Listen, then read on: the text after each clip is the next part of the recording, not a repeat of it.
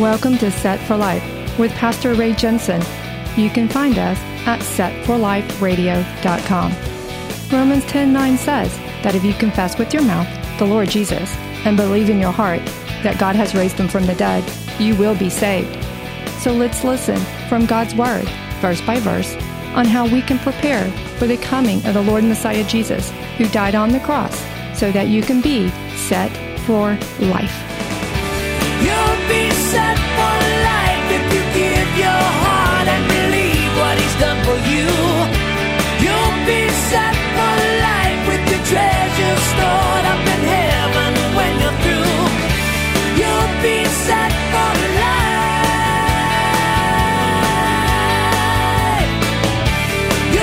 for life. 2 Kings 11. And don't get too heavy on the volume on me today, because I'm excited about this one and I'm liable to get loud. I had this one all studied up, and then I got home and the Lord goes, nope, you got more to do. So I had to get back on in it again. So I had to do a lot more study, and I saw new things and new things and new things, and I got excited, and that's the way the Bible's supposed to do. It's supposed to get you very excited. If you can't read the Bible, and if you read the Bible and you don't get excited, there's something wrong with you, because the fact that the Lord came for us and did so much work to prove Himself to us and to show Him, you can trust me, and I will take care of your mess that you got yourself into. If that doesn't excite you, I don't know what else to tell you except more Bible. So anyway, now I know I've been told that I deliver messages more like a Bible college professor than a pastor would do. But because that's what I did 4 years of Bible college, so that's what I got used to doing. I study like that. I'm going to deliver it like that. It is what it is. That's what it is. Okay, so we're just going to go. But before we get into it, I just come out with my hook line, my little why should you care moment, because we're going to be in 2 Kings 11. It's about David's line still lives. David still had a line on the throne. And I got to thinking about preserving something, that you have to preserve things. Like I always think about Mom's sourdough bread. She always made sourdough. And I know that she had a starter that she would make it from. And you got to keep that starter good. Don't ask me the details. About the most I know about sourdough is the hamburger I buy at Bighorn. That's about it. But I know you have to keep a starter, and if it goes bad, then that's it. You lost it. So you got to keep that starter going to some level. So David's line, though, was promised by God to be preserved. It was there was always going to be someone from David's line to sit on that throne. And we're going to see something happen about that here in 2 Kings 11, where the line of David comes under great threat, and the Lord is going to have to preserve it. Before we get into it, let's pray past my flaws. And yours, because we all have them, right?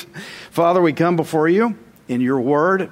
However well or not well I do this today, Lord God, we leave it up to you, that you'll expand it out and give us the knowledge and understanding that we need. It's your word, not me. Thank you for giving me the position to stand up here and just tell everybody what I found. And Lord, I pray that if I can at least get what's in my head out of me and into them, then I at least did that much good today. Thank you for it, Father, in Jesus' name, amen. And I certainly hope I can get out of me into you what I got into you. So that'll be an accomplishment right there. Because, boy, this one took some twists on me. So if you like a story with turns in it, here it comes. 2 Kings 11, verse 1. When Athaliah, the mother of Ahaziah, saw that her son was dead, she arose and destroyed all the royal heirs. We're going to get a lot of information out of one verse. So, also, we're going to get into some crazy family tree stuff here. Now, Athaliah, that was the daughter of King Ahab of Israel, which means that wicked Jezebel was Athaliah's mother. So that ought to tell you a lot about this woman right here. This woman was about as wicked as Jezebel was. Also, Athaliah was married to King Jehoram. If you remember that guy that died of that intestinal disease. And so when he died as king, their son Jehoram took over the throne. Now, I'm taking you around today. Keep up, or you lose it for a second, you're lost, okay? I'll do my best I can. So now her son Jehoram Remember when Jehu was annihilating Ahab's line. He was taking all of Ahab's line out. He killed that line, but also Jehoram got killed at the same time. Remember that he went to go see how the one king was doing? He killed him, but he also killed Jehoram as well. That was her son. That was Athaliah's son. And so now Athaliah, she found the opportunity to take the throne for herself, but to do that, she had to kill off all the royal heirs, all the sons that had a right claim to the throne. And I'll tell you guys, this is, even going through the week, doing my research, this is where I got really confused. I got real confused when she started killing the royal heirs, not just because that was a bad thing to do, but I'll tell you why. Let me take you back to the previous chapter where Jehu was cutting off Ahab's heirs from the throne. Remember the 70 sons? That they all got decapitated and they brought their heads to the gate, okay? So I got to thinking, if they killed off all these 70 sons and brought their heads to the gate, then who are all these heirs that Athaliah started to kill off? Who are these guys? Athaliah is Ahab and Jezebel's daughter. So who are these heirs now? I thought Jehu took care of all that. Who's she killing? That's the first thing that hit me. What's going on here? So I started thinking, well, if they were not heirs of Ahab's line, then they had to be heirs of who? They had to be heirs of David. But how did we jump from Ahab's line through Athaliah into David's line, that she would start killing the heirs of David? How did this happen? So I thought, wait a minute, we switched from Ahab's family line in the kingdom of Israel to now we're in David's line over the kingdom of Judah. So I got to digging into this, because this messed me up, guys. I thought, oh, well, I don't even know what to do with this whole sermon, and I'm stuck on the very first verse. I'm in trouble.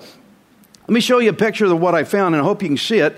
I want to show you, this is the line of kings from both kingdoms of Israel. No, you can't read the names, but let me help you out. The left is the kingdom of Israel on the left side, and the kingdom of Judah is on the right. And on the right side, it starts up there with King Saul. It works down to David, Solomon, and all that, okay? On the left side, I believe it starts with Jeroboam, and it starts working down to all these other kings over there. But I want you to look, if you can see it, there is a place where both lines intersect together.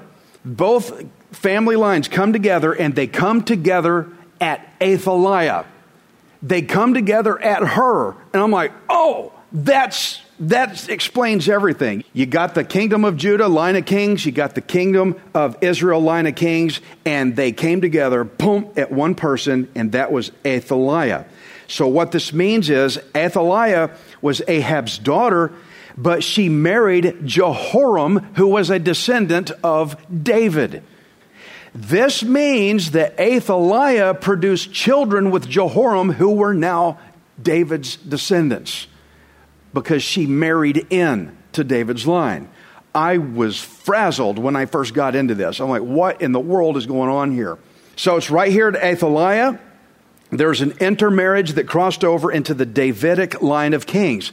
This means Athaliah's children with Jehoram, because Jehoram was a descendant of David, Athaliah's children are now descendants of David. So in verse 1, where we read that she started destroying the royal heirs, this means that she started killing her own grandchildren.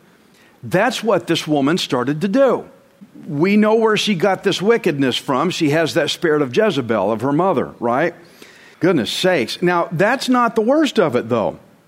This means that because of her unbelief, due to her unbelief, she had a level of ignorance that kept her from seeing the fact that she started trying to cut off God's covenant promise to David. Remember, the Lord God told David, I will keep your line. Now she's trying to kill the line, the Davidic line. I won't tell you how long it took me to figure out what I just gave you in 5 minutes, but I'm very excited about it, okay? This was a lot of work in this one. This tested me, I'm telling you. I want to show you what the Lord told David in 1 Chronicles 17:11. It says, and it shall be when your days are fulfilled, when you must go to be with your fathers, that I will set up your seed after you, who will be of your sons, and I will establish his kingdom. He shall build me a house, and I will establish his throne forever. Forever. The Davidic line has to be maintained forever, and here's Athaliah trying to kill him off. She's trying to kill off all the boys, her own grandkids. You had a cut-in from wicked Ahab's line, a cut-in that got into the Davidic line to try to come in and cut everybody off. This is an attack on covenant right here. This is the enemy trying to steal away what God promised you in that family line. In the previous chapter, we had read that the Lord had acted, he had to act to annihilate the entire royal family line of Ahab. But now here in chapter 11, it flips around back the other way, and now the Lord has to act to preserve an entire family line.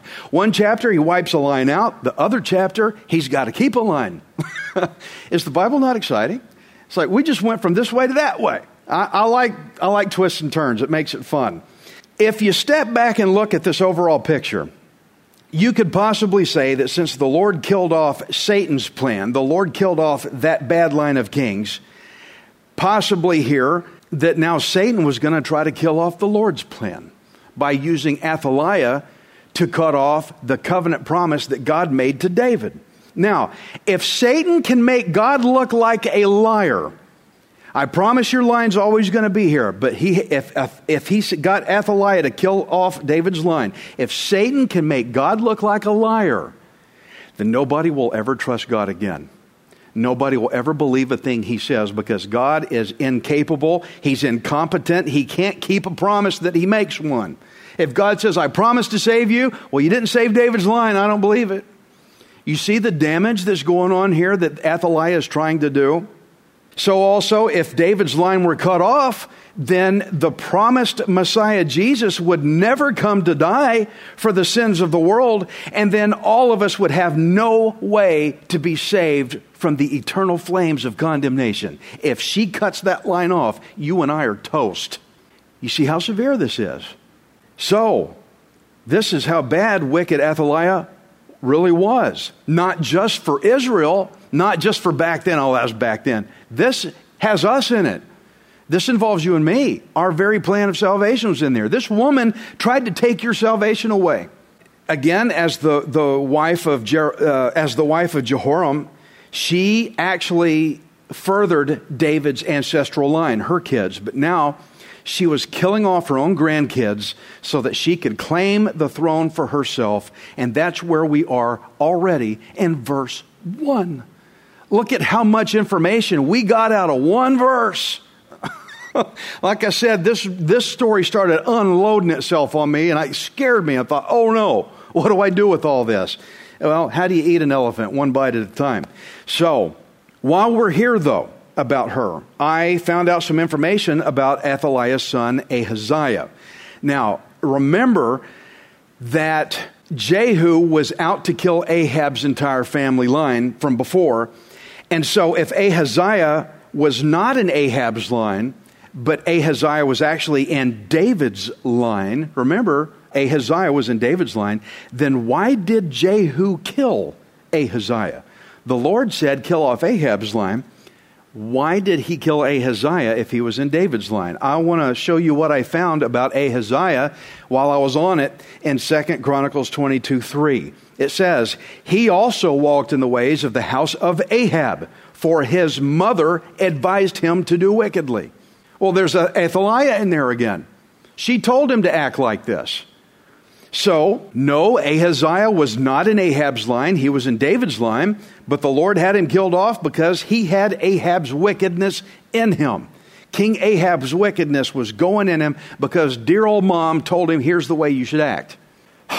Guys, I'm getting a headache a little bit here. Hope you can keep up with me. So anyway, that was just a little bonus bit of information I found there.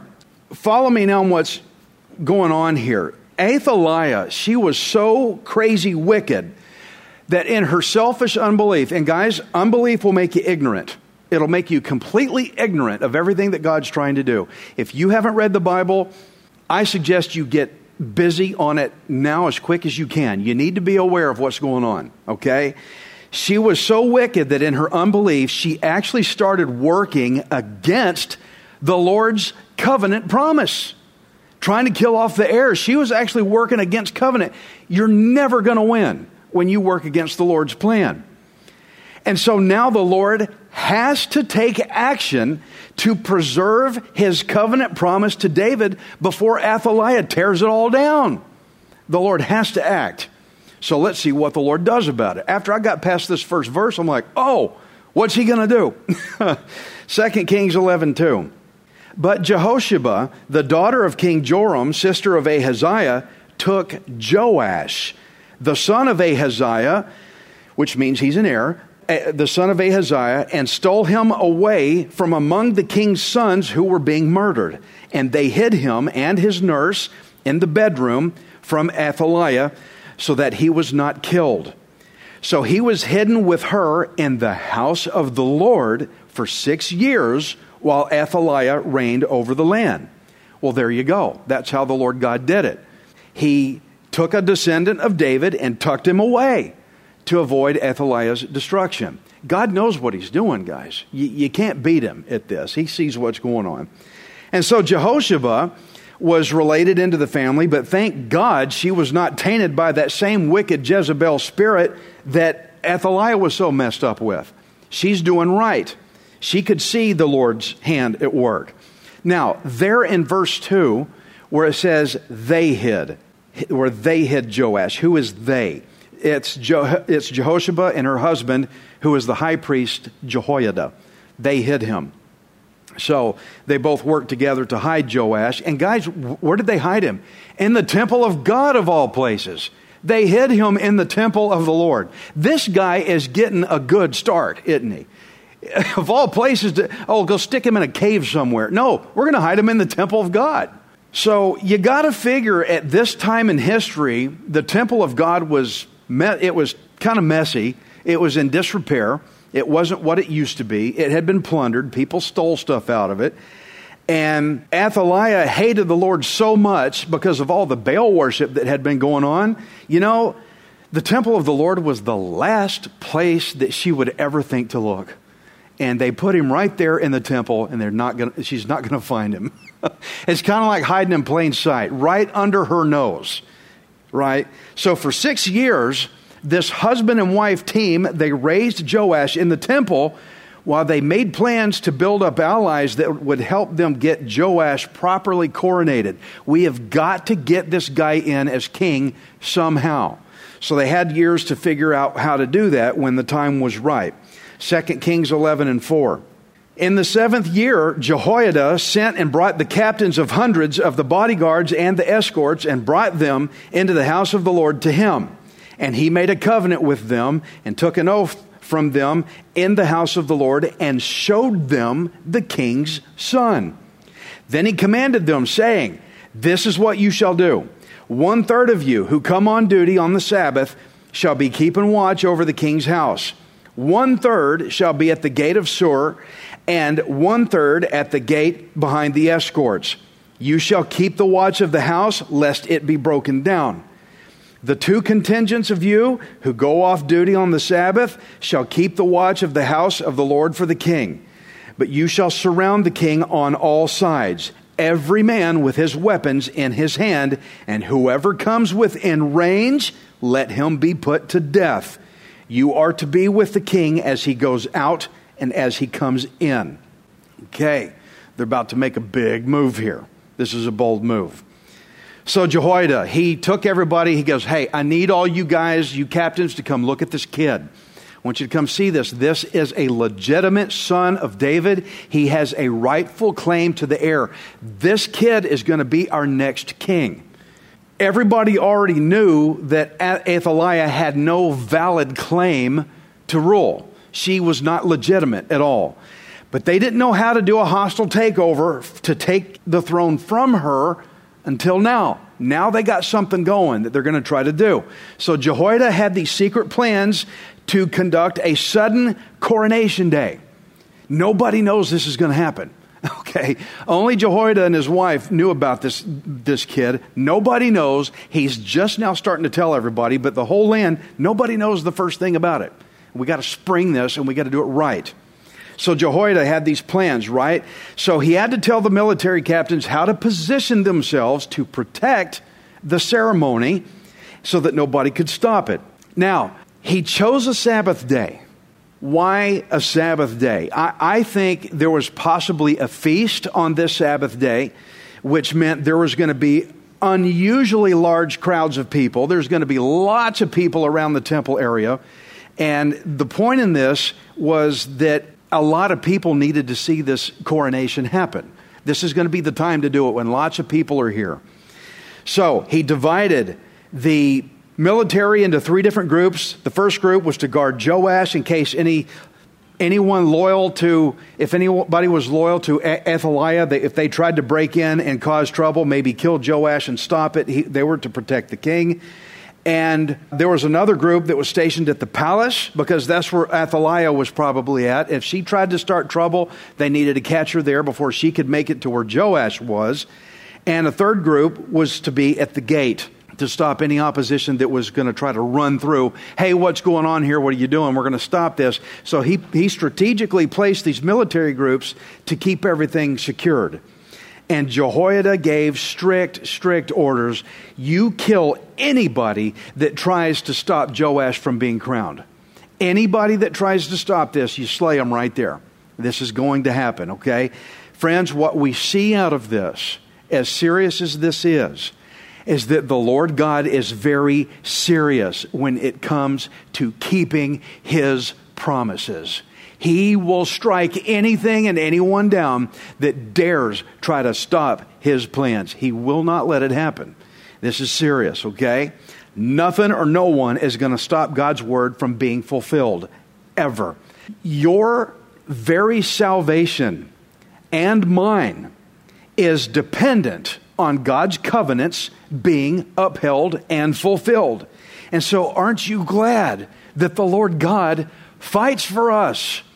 That's what's going on here. He's fighting to keep His covenant for you and me. Your salvation is in this picture. He's keeping it. It's amazing. 2 Kings 11:9. So the captains of the hundreds did according to all that Jehoiada the priest commanded. Each of them took his men who were to be on duty on the Sabbath with those who were going off duty on the Sabbath, and came to Jehoiada the priest. And the priest gave the captains of hundreds the spears and shields which had belonged to King David that were in the temple of the Lord. Then the escorts stood, every man with his weapons in his hand, all around the king, from the right side of the temple to the left side of the temple, by the altar and the house. Wouldn't you have loved to have been here on that day? I'd have loved to have been there. I'm thinking big stuff's about to happen. Big things are about to go down. That's the way I'd have felt here. Something big's about to happen, and this has to go right. So all these commanders, they took their positions to protect young Joash, who is 7 years old at this time. Now, the reason they used these special shields and spears from King David's day is because they were all special ceremonial gear. It wasn't typical fighting gear, and this gear would help the crowds of people recognize, whoa, we haven't seen these shields since we coronated a king.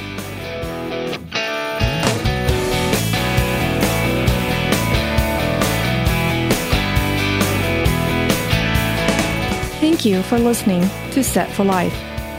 We hope you can join us next time, unless Jesus returns for us first.